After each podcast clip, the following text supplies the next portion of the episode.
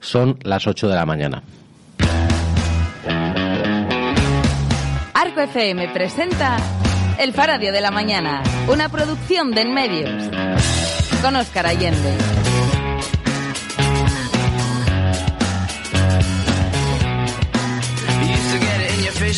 ¿Qué tal? Saludos, buenos días Cantabria. Es martes 25 de enero. En un momento en el que suenan cerca bastante cerca de tambores de guerra en lo geográfico, aunque más cerca en realidad en lo geopolítico con el tema Ucrania y la presencia de España dentro de la OTAN y siendo conscientes de que hablamos de guerra, porque esta nos toca cerca de alguna manera, como decimos, pero no porque sea la única que hay ahora. Tenemos en mente Yemen, porque hace no tanto contribuimos a ella con las bombas que llegaban allí desde nuestro puerto, o la que sigue en el Sáhara, que fue nuestra colonia, que sigue siendo nuestra responsabilidad porque se quedó en tierra de nadie. El desierto sí, pero también en tierra de nadie en el paso de Colonia a tierra soberana. Y tantas otras situaciones que van más allá de un conflicto bélico declarado, sino de una ausencia de paz, de pura violencia. De Colombia a Albania, pasando por Palestina o Afganistán, por citar países que queramos o no nos tocan, en conflictos, por cierto, que siempre sufren más las mujeres. Con todo eso, bombas, asesinatos, violencia diaria, en la cabeza nos choca más la consolidación, ya inevitable, del concepto de guerra cultural. Así es como se llaman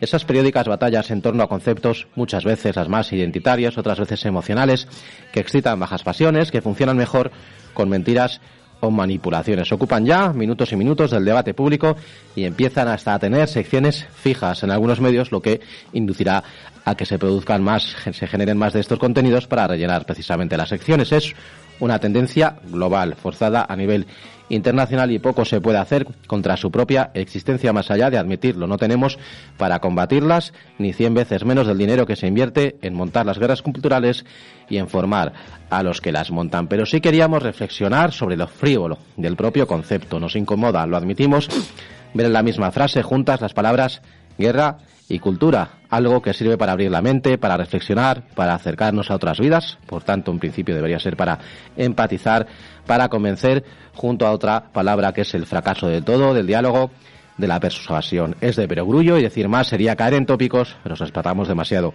para eso. Pero en la búsqueda diaria de fijar las prioridades, la que, las que tenéis vosotros con vuestras numerosas responsabilidades, la que tenemos nosotros con nuestra responsabilidad a la hora de ordenar la información, lo que ofende de las guerras culturales, cuya existencia sí admitimos, es el excitar tanto la energía colectiva de todos por temas que luego se deshinchan y quedan en nada, mientras en la agenda, mientras tanto, siguen acumulándose en una interminable e irresuelta to-do list temas importantes de verdad. El desahucio de Héctor y su familia este miércoles o este mismo martes, el de Alejandra, la asistencia de la banca a introducir una figura legal para los colectivos vulnerables que existe, la de las cuentas bancarias sin comisiones, los riesgos de exclusión que supone la digitalización de tantos procesos, tanto financiera como de la propia administración, o el test de estrés permanente, en el que viven desde hace ya casi dos años nuestra educación y sanidad, donde estamos sumando ya, más sobre más, las agresiones a los sanitarios. La actualidad del día nos deja temas importantes, densos, como la financiación autonómica, es decir, cómo pagamos nuestros servicios, o los accidentes laborales, es decir, la gente que muere en el Tajo, temas que requieren un esfuerzo por nuestra parte por fijarlos frente al ruido, frente a las guerras culturales, y aceptaríamos el uso de la guerra cultural para al menos disputar ideas o valores, la batalla de ideas, un terreno en el que sí, por ahí sí que nos sentimos más cómodos, es decir, para reivindicar, por ejemplo, que lo que se llama la cultura del esfuerzo es en realidad la cultura del éxito, entendiendo éxito como dinero, porque no vemos nada más contrario al esfuerzo que el dinero que te vino de la nada, el que crece sin sudar, algo que no pasa en el mundo real y si en los casinos ahora llamados cripto, o que las apelaciones a la seguridad como valor fundamental, siempre frente al extraño, y le hace como extraño extranjero, o bien la inseguridad que sufren muchas mujeres o personas LGTBI por su integridad física o sexual, o la peor de todas las inseguridades, la inseguridad que da muchas familias, la precariedad, las dificultades económicas, un desahucio. Se nos activa el chip de batalla de ideas cuando se critican las paguitas, pero no las ayudas a las empresas, cuando se habla de la España que madruga y se excluye de ella a trabajadores de la construcción, limpiadoras o las del sector de las conservas y así con tantas cosas y cosas de estar todo el día dándoles vueltas a todo. Nos pensamos también si hablar de la guerra cultural no es en sí mismo una desviación del tiro, pero claro, ¿cómo vamos a valorar la paz? Como concepto, si es que aquí donde vivimos, en Santander, si el monumento con el que se reconoce a quien lanzó eso como principal mensaje, como principal legado, la búsqueda de la paz, nuestro vital alzar, ya sabéis, siempre a caballo, como Eulario Ferrer, como Matilde de la Torre, entre México y Santander. Si ese monumento, decimos, esa paloma que a su muerte se puso en el dique de Gamazo, en la duna de Zaera, como si fuera la proa de un barco, está volcada, deteriorada, vandalizada, mal por quien lo hizo, mal, mal por quien lo hace mal por quien lo consiente, mal por quien no lo repara, se han cargado ya, y mal por quien no pensó que eso podría pasar.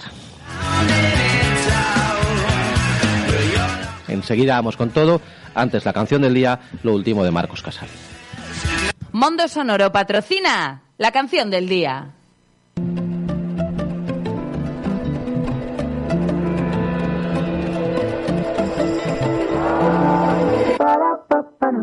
¿Quién me iba a decir que minutos después todo lo que te dije no se mantendría en pie? ¿Cómo puedes hacer que mis muros de piedra se convirtieran pronto en un montón de mierda?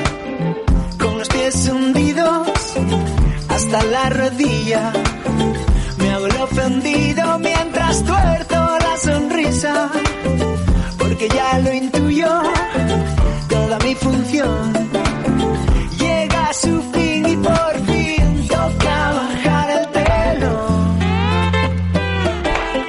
Y toca morder carbón. Oh. Un papel en blanco y un poeta cobarde siguen bailando como dos viejos amantes más bohemio, más delirante. Cuánto me gusta deleitarme en el desastre, con el orgullo herido, la vanidad intacta. A nuestro artista un simple aplauso no le basta. Y cuando ya he tocado el fondo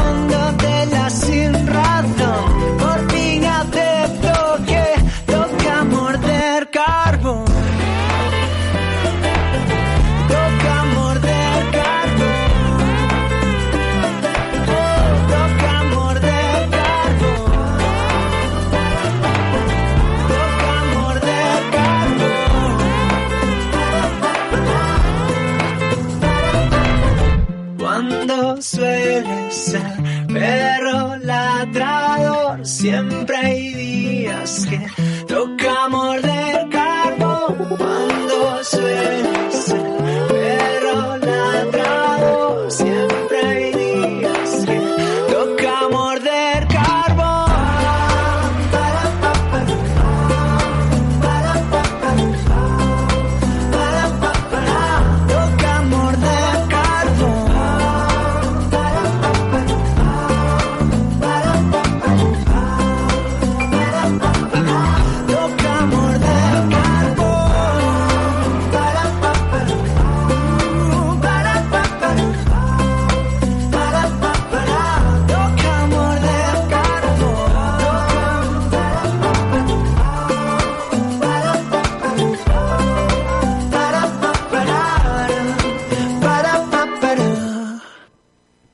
En Arco FM, El Faradio de la Mañana, con Óscar Allende.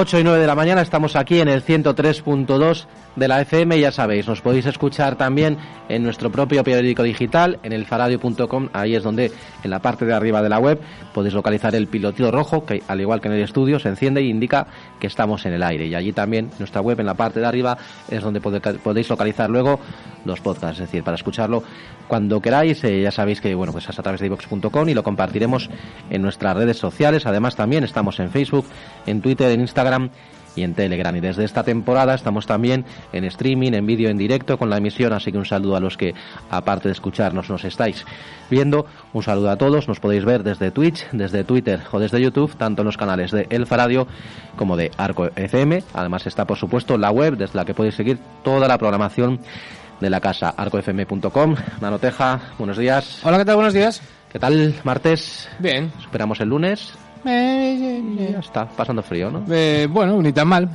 Hoy tenía otra heladita, pero hoy he sido provisor, así que nada bien. Mm, Que he visto por Twitter, los compañeros de Nos Vemos en Primera Fila, Sí. que hacen un festival. ¿Esa era la sorpresita que había por ahí pendiente? Esa es una de las muchas, Ah, que porque... tienen más. Sí, porque tienen más y ya eran desvelando, pero sí, se han pasado también a organizar festivales. De momento el primero le van a hacer en Murcia. En, en Murcia, van a hacer un Sí, no voy a festival. nada de Murcia. Festival, van a hacer. em, y, todo, de hecho. y sí, bueno, es el primero de los pasos. Que realmente lo que se han encontrado es que, bueno, pues hicieron una pregunta de, oye, ¿qué, qué pasa si organizamos un festi? ¿Quién se apunta? Y se les ha ido de las manos.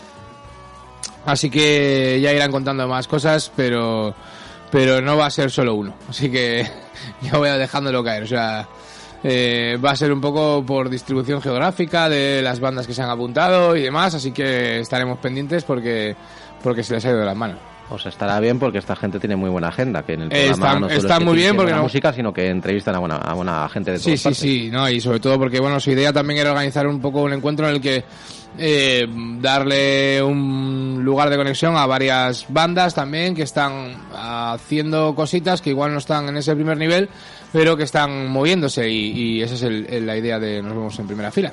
Muy bien. Así que tienen un montón de propuestas y, y esta es una de ellas, así que mucho ánimo y a ver qué tal va el primero de los festis. Las iremos deslizando poco a poco según nos vayan Sí. llegando. Pero ayer consignamos el eso, el nos vemos en primera fila fest. La vamos en primera fila CEF en Murcia. ¿Vale? Eh, sí, no, va a ser en Murcia. Es- Ahí. eso es un. Es, un eh, es una apuesta y, y ya con eso ya merecen todo el apoyo porque se, se le han, liado la manta a la cabeza. Así siempre. Han dicho, pues venga, pues lo organizamos. Y que, que hoy en día eso hay que reconocérselo a cualquiera que haga una mínima cosa que sea extra a lo que hace en su día a día, lo difícil que es. Que, que es muy complicado y encima, pues eso, sí, encima en Murcia, que. En fin. que- que- No, bueno, a ver, buenos a días. ¿quieres Nano, a- ¿qué tal? A Víctor le queda lejos, sí, eso sí.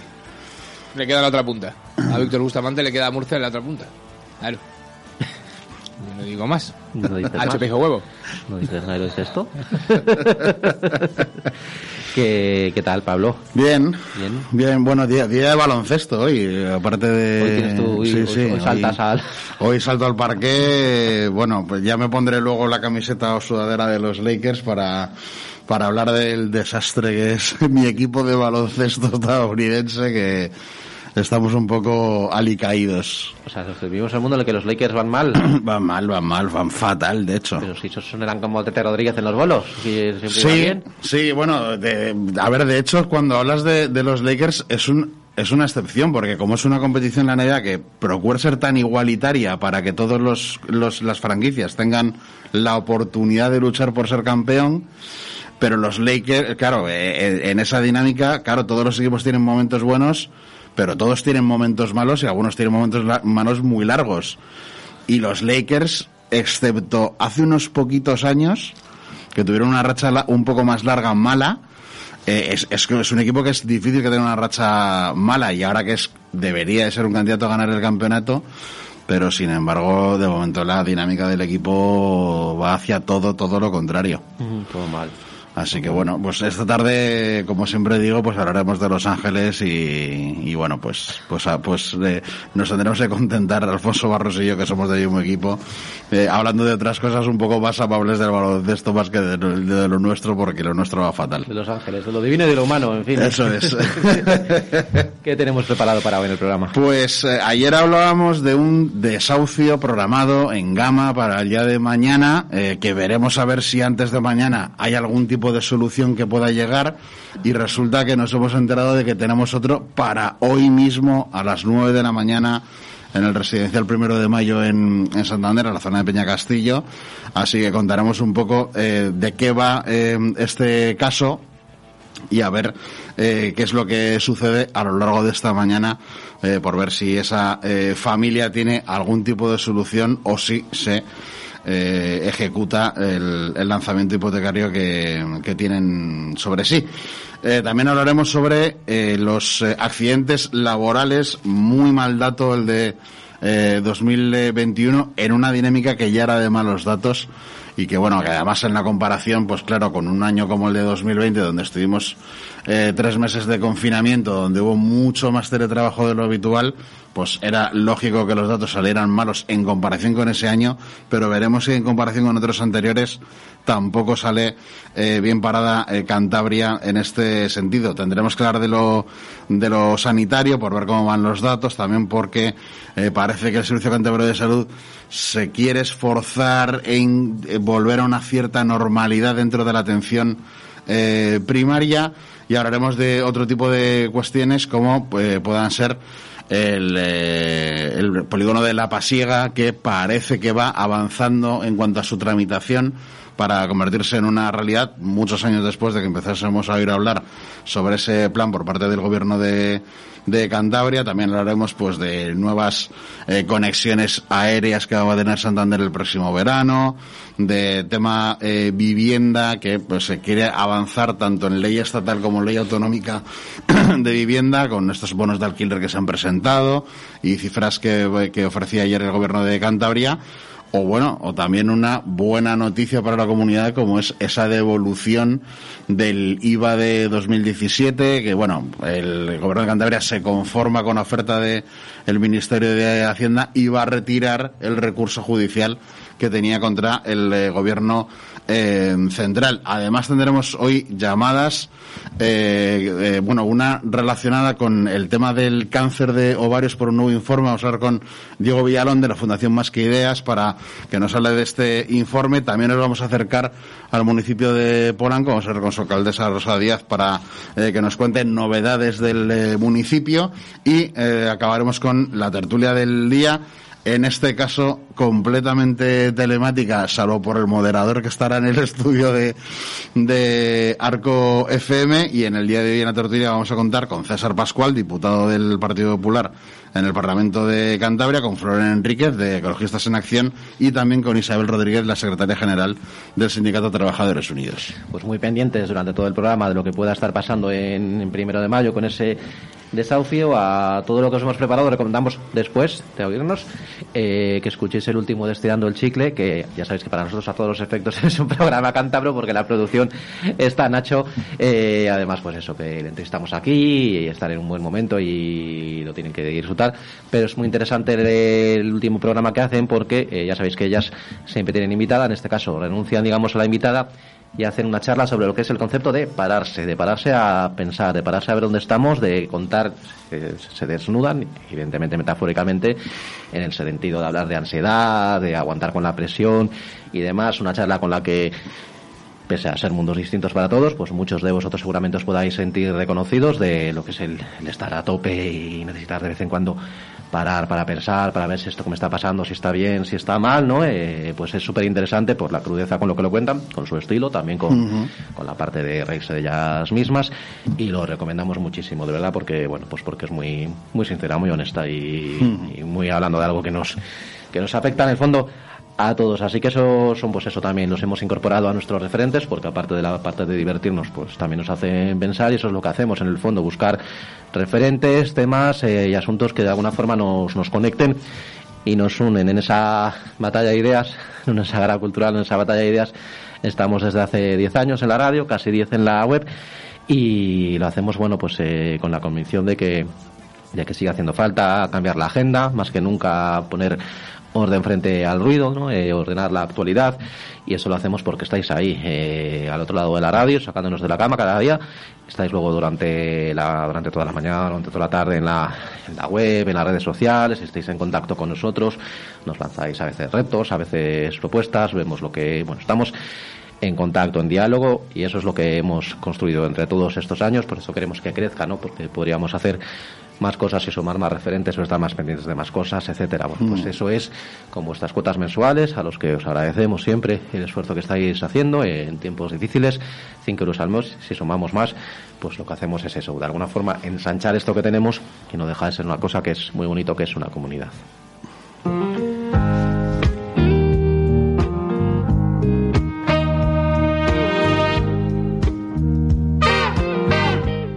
Ahora más que nunca, iniciativa, colaboración y periodismo. Necesitamos tu apoyo para seguir contando la crisis del coronavirus en Cantabria, para contar la evolución, los llamamientos a colaborar y para desmentir bulos, para contar el papel de la sociedad civil, de las empresas, los movimientos sociales y los creadores, pensando siempre en los más vulnerables. Por eso, el Faradio lanza una tarifa de socios especial para tiempos de crisis. Por 5 euros al mes podrás sumarte a la comunidad. Entra en elfaradio.com y pincha arriba a la izquierda en la pestaña de Hazte socio, hazte socia. O escríbenos a administración arroba elfaradio.com. El Faradio, el periodismo que cuenta la nueva normalidad.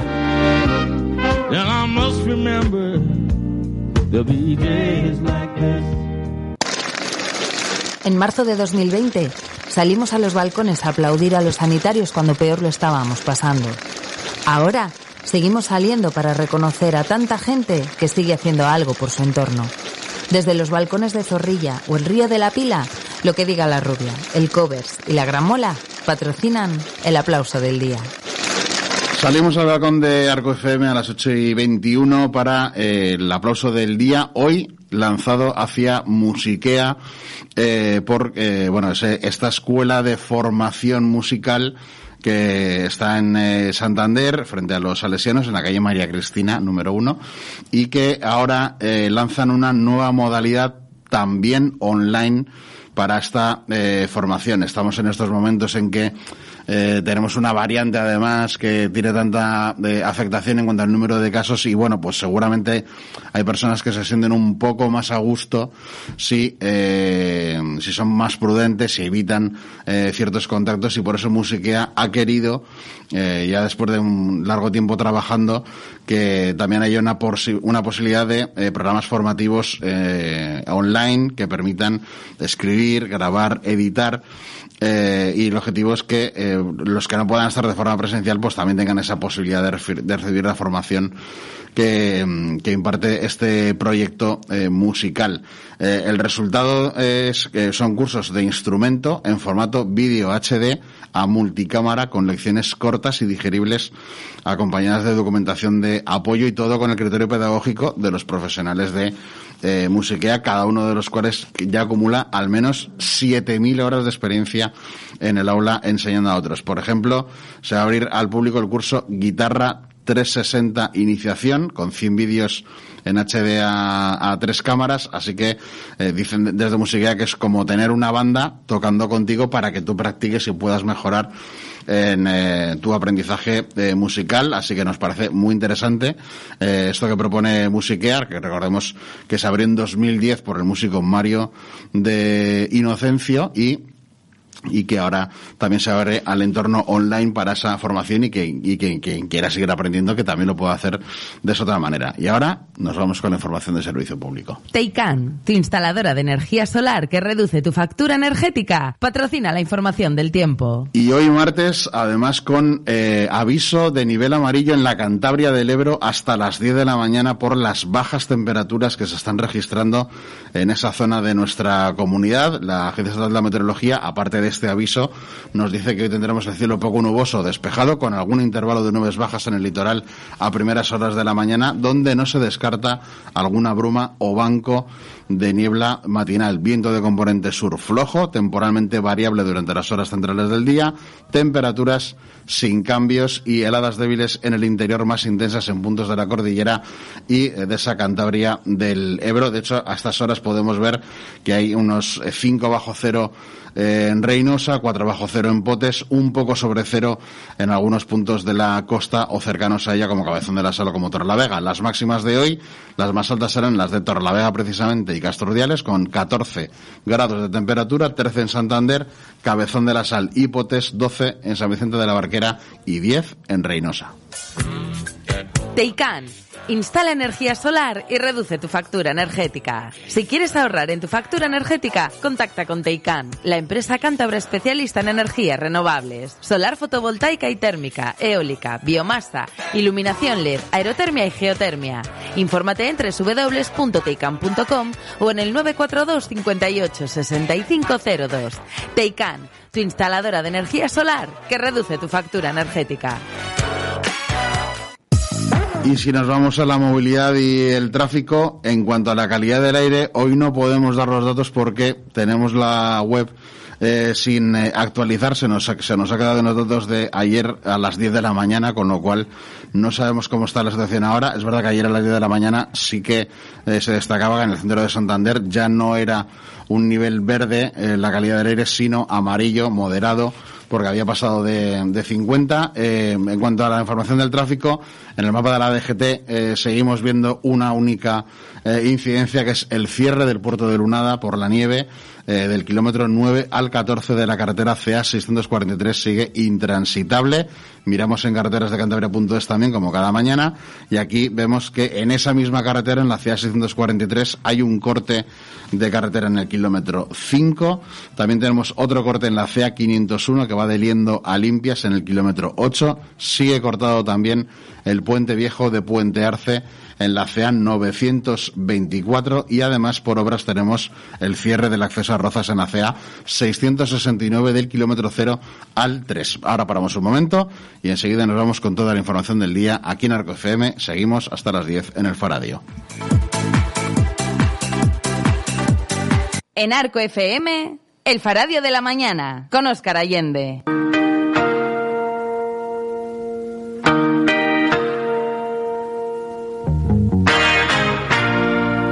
La noticia del día en el Faradia de la mañana.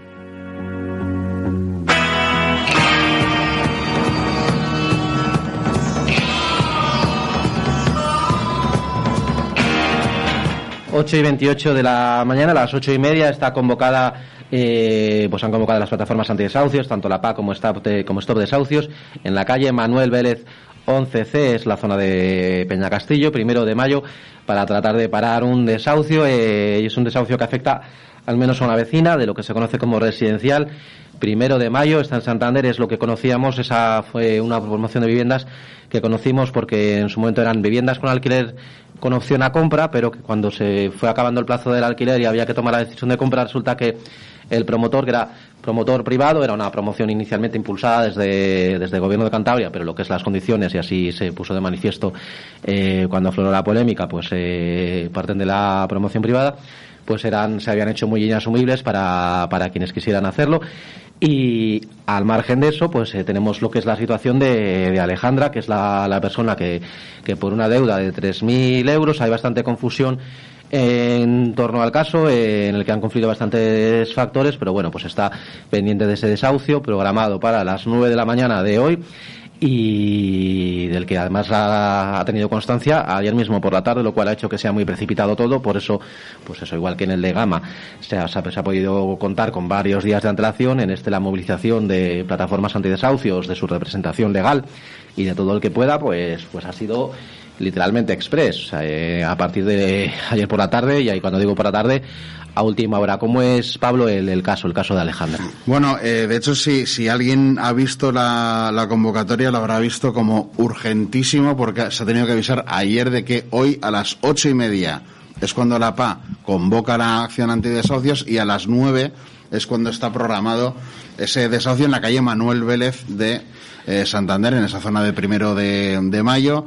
Eh, Alejandra eh, eh, tiene una deuda por un valor de 3.244 eh, euros. Es una persona pensionada por una discapacidad eh, y que explica que tenía consignados para ir pagando, pero, pero pendiente de que se le indicara dónde debía abonar esa, esa deuda al ser una información de la que ella dice que no disponía. Su intención siempre fue comprar el, el inmueble y de hecho había invertido en él y ahora pues eh, se encuentra con esta situación y además avisada con tan pocas horas de, de margen, así que tanto la PA de Santander como estos dos socios están ya allí personados eh, para ver si pueden eh, parar esta acción de este desahucio programado para hoy a las 9 de la mañana. Hubo problemas con, bueno, el caso es que la notificación, se ha tenido constancia fehaciente hoy mismo, por lo tanto, la, ayer mismo, vamos, la, la, representación legal, pues intentará frenarlo en la parte legal, atendiendo a, a una circunstancia que es la vulnerabilidad, pues estamos hablando de una mujer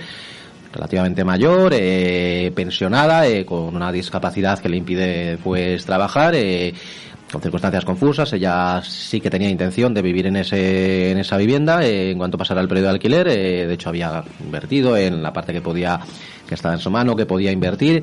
También hay un cambio de condiciones de los alquileres eh, en los últimos tiempos, pues también una idea de de cambiar de los inquilinos que pagan menos a los que pagan más. Parece traslucirse. Está la duda de si de si hay más personas en este caso, porque no, es la única situación de, mm. de una inquilina pendiente del cambio de las condiciones y bueno que ella quería quería adquirir quería comprar la vivienda y luego incluso había también ciertos problemas de comunicación en el sentido de que incluso el dinero que se la reclamaba digamos lo tenía lo tenía consignado y previsto y no le terminado de decir incluso el ingreso así que bueno bastante complejo el el caso bastante difícil, como bastante difícil es el caso de mañana, pero mucha movilización eh, desde la, la, la cosa es que es un caso con bastante confusión y que eh, yo creo que da la sensación, como puede dar muchas veces en casos de que en casos que contamos de desahucios programados, que seguro que con una reunión en una mesa para eh, aclarar las cosas seguro que podría encontrarse al menos parte de la solución, pero muchas veces parece que o las trabas burocráticas que, que muchas veces hablamos o simplemente la no voluntad de, de una negociación hacen que al final se llegue a una situación que es extrema más allá de, de, cómo se puedan repartir las culpabilidades, eh, eh, al final perder en la vivienda es una situación extrema, le pasa a quien le pase. Exacto, en más a situaciones efectivamente, ¿no? Y, luego ya es cuando se tienen que activar servicios sociales y buscar soluciones. Pero ayer esta, esta persona se ha visto en la situación de que de una tarde para una mañana tiene que pues hay cosas que son suyas que tiene que desalojar de la vivienda y buscar la alternativa. Eh, que para eso, bueno, para eso entiendo que están las distintas instituciones. Es que tú piensas que te tienes que mudar, eh, pero te enteras ayer por la tarde y te tienes que ir hoy por la mañana. Hazte una mudanza en una tarde-noche. No, pues, en fin. os podéis imaginar cualquiera que os haya tocado en una mudanza en condiciones normales, más el susto, más la inquietud, más el más el todo. Y ayer estaba muy afectada, por eso no, no está hablando ella con su propia voz, porque bueno, porque lo está pasando francamente mal. Así que estamos muy pendientes a lo largo del programa. Si nos llega alguna novedad, os contamos, porque la gente está convocada a las ocho y media, es decir, ahora mismo, y el desahucio está previsto para las nueve. Pues se puede retrasar, hay comitiva judicial, o sea, es desahucio judicial, etcétera. El otro tema con el que queríamos arrancar, en este orden de las cosas que son importantes frente al ruido, es en eh, ya tenemos cierre oficial, digamos, de estadística en cuanto a accidentes laborales en Cantabria. Accidentes laborales de 2021, que hubo un total de 13 accidentes laborales mortales, que es la mayor cifra desde los 14 que se registraron en 2010 y el mismo número que se contabilizó en 2017 y 2018, según la Secretaría de Salud Laboral de UGT con las eh, estadísticas eh, que ha obtenido a través del Instituto Cantabro de Seguridad y Salud en el trabajo, el ICAST. Eh, esta misma fuente dice que en 2021 se registraron en Cantabria un total de 6.589 accidentes de trabajo, sumando los leves, los graves y los mortales, que son un 8,9% más eh, que los 6.051 de 2020, donde recordemos que hubo un poco menos de actividad laboral por aquello del confinamiento y todo el teletrabajo que, que hubo, pero la cosa es que llevamos cinco años consecutivos en Cantabria con más de 6.000 accidentes siniestros anuales dentro de, del trabajo. Y bueno, pues desde UGT hablaban de que estas son cifras totalmente inasumibles para una comunidad eh, como Cantabria por estar prácticamente casi casi batiendo el récord de accidentes mortales eh, en un año. Así que podemos escuchar a Mónica Calonge, la secretaria precisamente de salud laboral de UGT. Cantabria cierra 2021 con una cifra terrible de accidentes mortales, 13 accidentes laborales mortales, lo que supone una mayor cifra que el año pasado y una cifra inasumible desde todos los puntos de vista. Esto tiene que provocar una reacción inmediata en la Administración, en los empresarios, que aunque cuentan con una buena ley de prevención de riesgos laborales, no cumplen. Tenemos que volver a unar esfuerzos, recuperar el espíritu de la ley de prevención y sumar todos a uno para hacer que estas cifras bajen claramente. esto lo, que dicen es no solamente avanzar en la prevención, sino también que haya algunos reconocimientos, eh, por ejemplo, con el COVID persistente, que es algo que la ciencia está detectando que, aunque no son una barbaridad de casos, pero sí que hay unos cuantos de personas que pasan la enfermedad, dejan de ser personas que puedan contagiar, pero siguen teniendo algún tipo de secuela física eh, por, haber pasado la enfermedad y quieren que esto se reconozca para que alguien que tiene COVID persistente se pueda coger su baja porque no está en las condiciones óptimas para realizar eh, su función. Así que, bueno, pues esto, eh, lo de las accidentes mortales además es algo que ya, claro, evidentemente no tiene solución. Cuando hablamos de un desahucio es algo que se puede intentar solucionar, pero 13 accidentes mortales, desde luego, en un año es una cifra de más de, más de uno al mes. La mayor cifra de los últimos 11 años, cifras casi de pues precrisis, casi de de, últimas fases de la burbuja inmobiliaria, ¿no? Porque es evidente, muchos de los accidentes se producen en el sector de la construcción, no todos, también es evidente, y también hay bastante que son lo que se llama itinere, que son de camino o de regreso eh, al trabajo, que también es, eso fue un día una batalla importante de, considerar que el trabajo, o sea, que el accidente de, en automóvil o con camión o lo que sea yendo a, a trabajar, también es un accidente laboral. 8.37, hacemos una pausa y vamos con más temas.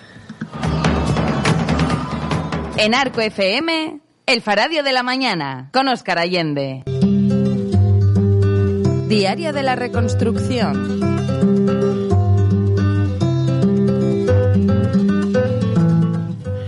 ...8.39 de la mañana vamos a hacer el repaso nuevo con la actualización de los últimos de los últimos datos de la, de la evolución de la pandemia del COVID. Pues eh, de nuevo malos datos porque eh, hemos conocido que ayer fallecieron cuatro personas en eh, Cantabria, todas eh, de edad eh, avanzada, pero cuatro fallecimientos que es una cifra desde luego muy alta para lo que estamos acostumbrados aquí. 685 desde que comenzó la pandemia. Ayer, al ser lunes, ya vivimos de nuevo una subida en el número de los casos detectados, 1.866 en el día de ayer, que son más del doble de los que se hayan detectado el domingo. Normalmente los fines de semana se suele haber cifras un poco más eh, bajas. El punto positivo en los datos de ayer es que es verdad que hay bastantes hospitalizados menos, había 241, hay 222 aunque sí ha subido el número de hospitalizados en UCI, que ha pasado de 23 a 25 y todos de ellos en, en Valdecilla. Así que, bueno, la tendencia de la incidencia es a bajar poco a poco, no baja deprisa, pero algo sí que va eh, bajando, ah, pero de, de momento tenemos que seguir hablando de fallecidos casi todos los días y todavía de una presión hospitalaria importante parece indicar nuestros datos de que los fallecimientos y las UCI son, digamos, consecuencia de, lo, de la expansión de casos reciente y que las hospitalizaciones nuevas, al ir bajando, pues puede parecer que estemos en, en el frenazo, por así decirlo, dentro de que el frenazo no significa el fin, ni la interrupción, ni el poner el contador a cero. Después vendrá eh, pues la recuperación de, todo lo atrasado en, en, la sanidad, de todas las cosas que se han dejado de hacer en la atención primaria, que venía muy resentida ya de las anteriores olas y ya digamos, también en realidad de, de antes de todo esto. Ayer lo que conocíamos es que a partir de mañana miércoles vuelven las citas a los centros de salud de atención primaria de enfermería, ¿vale? No las citas médicas, sino las de enfermería. Es decir, no ir al médico a que te vea cómo estás, sino digamos enfermería, simplificando mucho podríamos decir, a cuestiones que requieran mantenimiento, ¿no? Por, Simplificando mucho. Sí, eso es lo que, lo que ha anunciado el Servicio Cántabro de, de Salud, que había dicho que se separaba todo lo que no fuera urgente hasta el día 31. Eh, sin embargo, eh, o sea, el día 1 sí que se pretende volver en más actividades de la atención primaria, pero en enfermería han conseguido adelantar a mañana ese eh, regreso de las citas en los centros de salud y así lo explicaba la gerente del Servicio Cantabrio de Salud, Celia Gómez. Se van a retomar todas las prestaciones de la cartera de servicios a cargo de los y las profesionales enfermeros. Únicamente puede ocurrir que haya huecos de la agenda de enfermería que estén ocupados por alguna tarea añadida derivada de la pandemia, como puede ser, lo está siendo también en estos días, la realización de test de antígenos o también la vacunación pero el resto de, citas van a estar abiertas y disponibles, de manera que toda la ciudadanía va a poder solicitar por los medios habituales esa cita, o sea, tanto de forma telefónica como presencial en los centros de primaria. Y confiamos, si los datos se mantienen como estos días, el desbloquear también las de médicos de familia y pediatras a partir del 1 1 eh, de febrero. De momento lo importante es a partir de mañana miércoles eh, vuelve a poder pedirse citas o a recuperar las de enfermería. Hablamos de, por ejemplo, pues de curas, ¿no? De curas que hay que hacer, de limpiezas, de bueno, de atenciones, la parte más más asistencial casi podríamos decir en lo económico varias cosas eh, ayer conocíamos saldrá hoy en el BO que, que uno de los grandes proyectos que tiene el gobierno de Cantabria que ha presentado los fondos europeos, de hecho, y, antes de los fondos europeos era su gran esperanza, era la Pasiega, ese proyecto logístico en el llano de la Pasiega, zona Piélagos, bueno, pues intentando conciliar ligado no a la logística, al transporte, también de una forma complementaria al puerto para aliviar Mm. al puerto de su problema de falta de espacios que está ahí. Eh, lo que se conoció ayer es que tiene declaración de impacto ambiental favorable, que es un paso más, digamos, es permite seguir, no es que se vaya a hacer ni mucho menos, sino que permite seguir. Y ayer también conocíamos, Pablo, eh, nuevos, nuevas conexiones aéreas desde el aeropuerto de Santander. Pues sí, eh, esto es, bueno, resultado de Fitur, ¿no? Eh, la presencia de, eh, por ejemplo, del consejero de Turismo, Javier López Marcano, en Madrid, en esa Feria Internacional de, de Turismo, pues ha anunciado que habrá tres nuevas conexiones desde el aeropuerto Sede Ballesteros, el aeropuerto de Parayas, y pues, que serán con Vigo, Granada y Jerez de la frontera. Y eh, lo comentaba precisamente el consejero de turismo en el día de ayer. Podemos escucharle. Tres nuevas conexiones que son Jerez, eh, Vigo y, y Granada que permiten no solo incrementar el número de, conexiones, eh, sino también mantener vivas las relaciones de trabajo con, con determinadas aerolíneas cuya presencia ha, sido nutrida en el stand de, Fitur. Ha habido momentos en los que simultáneamente teníamos eh, dos hasta tres reuniones con responsables, con representantes de aerolíneas muy conocidas. Hay que decir que estas conexiones son entre el 23 de julio y el 3 de septiembre, o sea, poco más de un mes que se podrá viajar a estas tres ciudades que se unen, bueno, a unas cuantas más de las que tenemos conexiones habitualmente. El aeropuerto de Santander se ha complicado un poco la, el saberse de memoria todas las rutas que tiene porque son muy cambiantes. Es decir, Sí. eh, van por temporadas y una compañía importante como Ryanair, de hecho, los combina con sus otros aeropuertos y entonces, pues, lo que deja de hacerse en Santander a lo mejor está haciendo en Valladolid y va por temporadas y además es complicado. 2.000 personas, se, 2.000 cántabros eh, jóvenes se beneficiarán en principio de los, del bono de alquiler joven, que es una medida del gobierno central eh, recién aprobada, con 200 euros para ayudar a las políticas de alquiler, ¿no? al, pago del alquiler. Eh, una medida hablando, se habla- mucho de estos días de, de alquiler, ¿no? Por también porque el informe del Poder Judicial es contra los topes, ¿no? Contra la limitación de precios del alquiler, diciendo que invade competencias autonómicas los proyectos del gobierno. Es paradójico porque porque de hecho la propia ley de- deja al arbitrio de las comunidades autónomas lo que hagan o dejen de hacer y hay que recordar si alguien nos dice que el que haya un informe del Poder Judicial significa que va a haber algún eh, recurso de inconstitucionalidad que prospere o se está manipulando porque en el pasado informes del Poder Judicial no negativos no se han traducido eh, en inconstitucionalidades de leyes. Eh, literalmente mm, hicieron un informe contra el matrimonio LGTBI en el que decían que la relación entre dos hombres o dos mujeres que se casaran era igual que casarse con un perro. Bien. Legal, ¿vale? Y entonces ese informe, que evidentemente era una barbaridad en términos legales, no vamos a entrar ni No, ni, no. ni lo que pasa por la cabeza de quien escriba aquello, eh, no se tradujo en, un, en una declaración de inconstitucionalidad, con lo cual no puede ser con lo de la vivienda. En cualquier caso, ¿no? El tema de la vivienda, eh, preocupación muy del día a día. Eh, Pablo Zuluaga, consejero de consejero de eh, vicepresidente, vamos, consejero de Cultura del Gobierno de Cantabria, vicepresidente y secretario general del PSOE de Cantabria, habla- hablaba ayer en una comparecencia, ¿no? De este, de este objetivo, de estos 2.000 cántabros que se benefician del, del bono vivienda. Este año, desde la Consejería de Empleo y Políticas Sociales, hemos adquirido 37 viviendas de la Sareb destinadas al alquiler social. Todas ellas están arrendadas a familias en situación de vulnerabilidad. Además, nuestra comunidad sigue dando pasos para continuar ampliando progresivamente el parque público de vivienda en Cantabria, al que también se han incorporado las 36 viviendas ubicadas en Ganzo. Con estas operaciones, el parque público de vivienda en Cantabria se eleva hasta las 391 viviendas, lo que supone un aumento de más de 100 viviendas, un 39% más que en el inicio de esta legislatura. En materia, tema importante ya a nivel de lo que es eh, modelo de comunidad autónoma, justo ahora que mm. por cierto se acerca la, el aniversario de la declaración del Estatuto, de la aprobación del Estatuto de Autonomía, es la financiación autonómica, ya sabéis, eh, el, debate estatal se articula a nivel estatal y luego ya con sus particularidades. Eh, Cantabria quiere poner en valor eh, que prestar servicios en una comunidad como la nuestra, en la que hay población dispersa, pues cuesta más, que no es lo mismo hacer un centro de salud para 10 personas que para mil. Eh, cada comunidad pone en valor sus particularidades. Una comunidad más poblada pues pondrá que, atender a mucha gente les cuesta, pero aquí se habla de la dispersión, del coste efectivo. Eh, y luego otro debate muy relacionado también es el tema de la devolución del IVA. ¿no? Bueno, pues ayer teníamos comparecencia del gobierno de Cantabria en ambos sentidos, ¿no? Para hablar de novedades en torno a la devolución del IVA, que ha sido una cosa en la que el gobierno de Cantabria y el Estado tenían litigios judiciales pendientes. Y también lo que piensa Cantabria eh, sobre el nuevo modelo de financiación autonómica. De momento son borradores todo. Eh, pero bueno, la postura de Cantabria que tendrá frente a este debate. Bueno, es que lo que ha llegado es un borrador del Ministerio de Hacienda para ver cómo puede ser ese reparto de la financiación eh, autonómica. Ya llevamos bastantes meses hablando de esto porque es una cuestión importante, evidentemente en el ámbito territorial.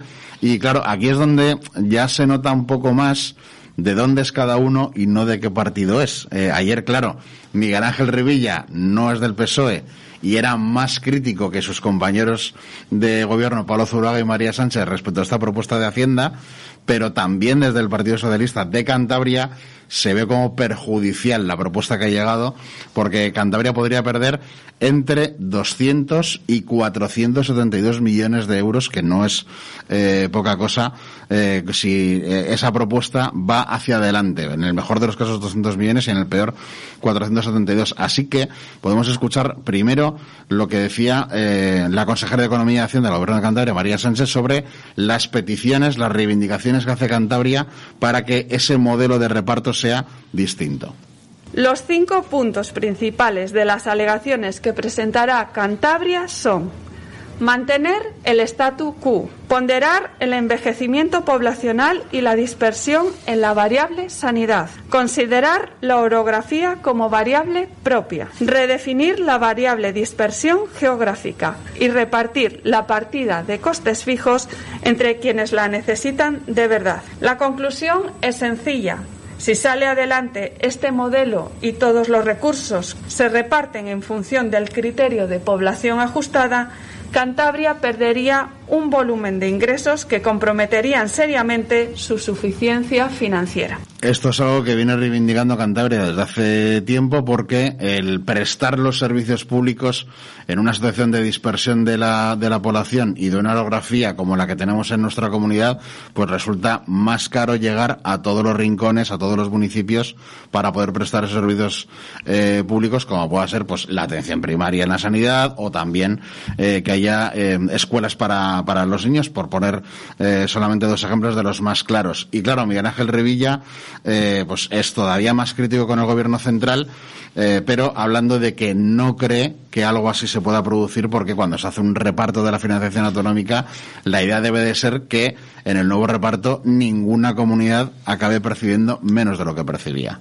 Una situación de estas para Cantabria es demoledora y yo estoy seguro que esto no va a salir adelante. El mantener, desde luego, lo que se ha venido recibiendo es el punto de partida de todos, y ahí, como ha dicho la consejera, nunca se ha hecho ninguna modificación que suponga merma, ¿no? O sea que hay que partir como mínimo de que nadie reciba menos y a partir de ahí aplicar criterios racionales como los que están expuestos aquí, que son verdades absolutas. Y en esa misma comparecencia de los tres miembros del gobierno cántabro, pues eh, se hablaba sobre el tema del IVA que se dejó de recibir en 2017, cuando todavía gobernaba el eh, Partido Popular, con Mariano Rajoy al frente en la Moncloa, y de hecho no fue Cantabria la única comunidad eh, afectada, hubo eh, demandas o recursos judiciales por parte de más comunidades autónomas, y ahora el gobierno central ha decidido abonarle a Cantabria 62.640.000 eh, euros correspondientes a ese IVA que no se abonó. ¿Qué es lo que dice Miguel Ángel Revilla? Bueno, pues parece que eh, Cantabria podía aspirar a un poco más, pero que, le parece una buena noticia que este dinero llegue y esto supone que ese recurso interpuesto por Cantabria en su día contra el gobierno central se va a retirar. Así lo explicaba el presidente Cantabro. Cantabria va a retirar el pleito que tiene planteado con el Gobierno de España y aceptar esos 62 millones 640 mil euros que nos van a donar creo que de manera bastante rápida. Así que bueno, la parte, parte importante porque son modelo y es forma de financiar los, los distintos servicios públicos que tenemos. Y bueno, incluso un tema en el que hay discrepancias entre el gobierno central, el gobierno autonómico. Está por ver también si Cantabria arma un frente común, digamos, interno, si se suman a esta, a esta postura eh, los demás partidos eh, para, bueno, para armar un frente común.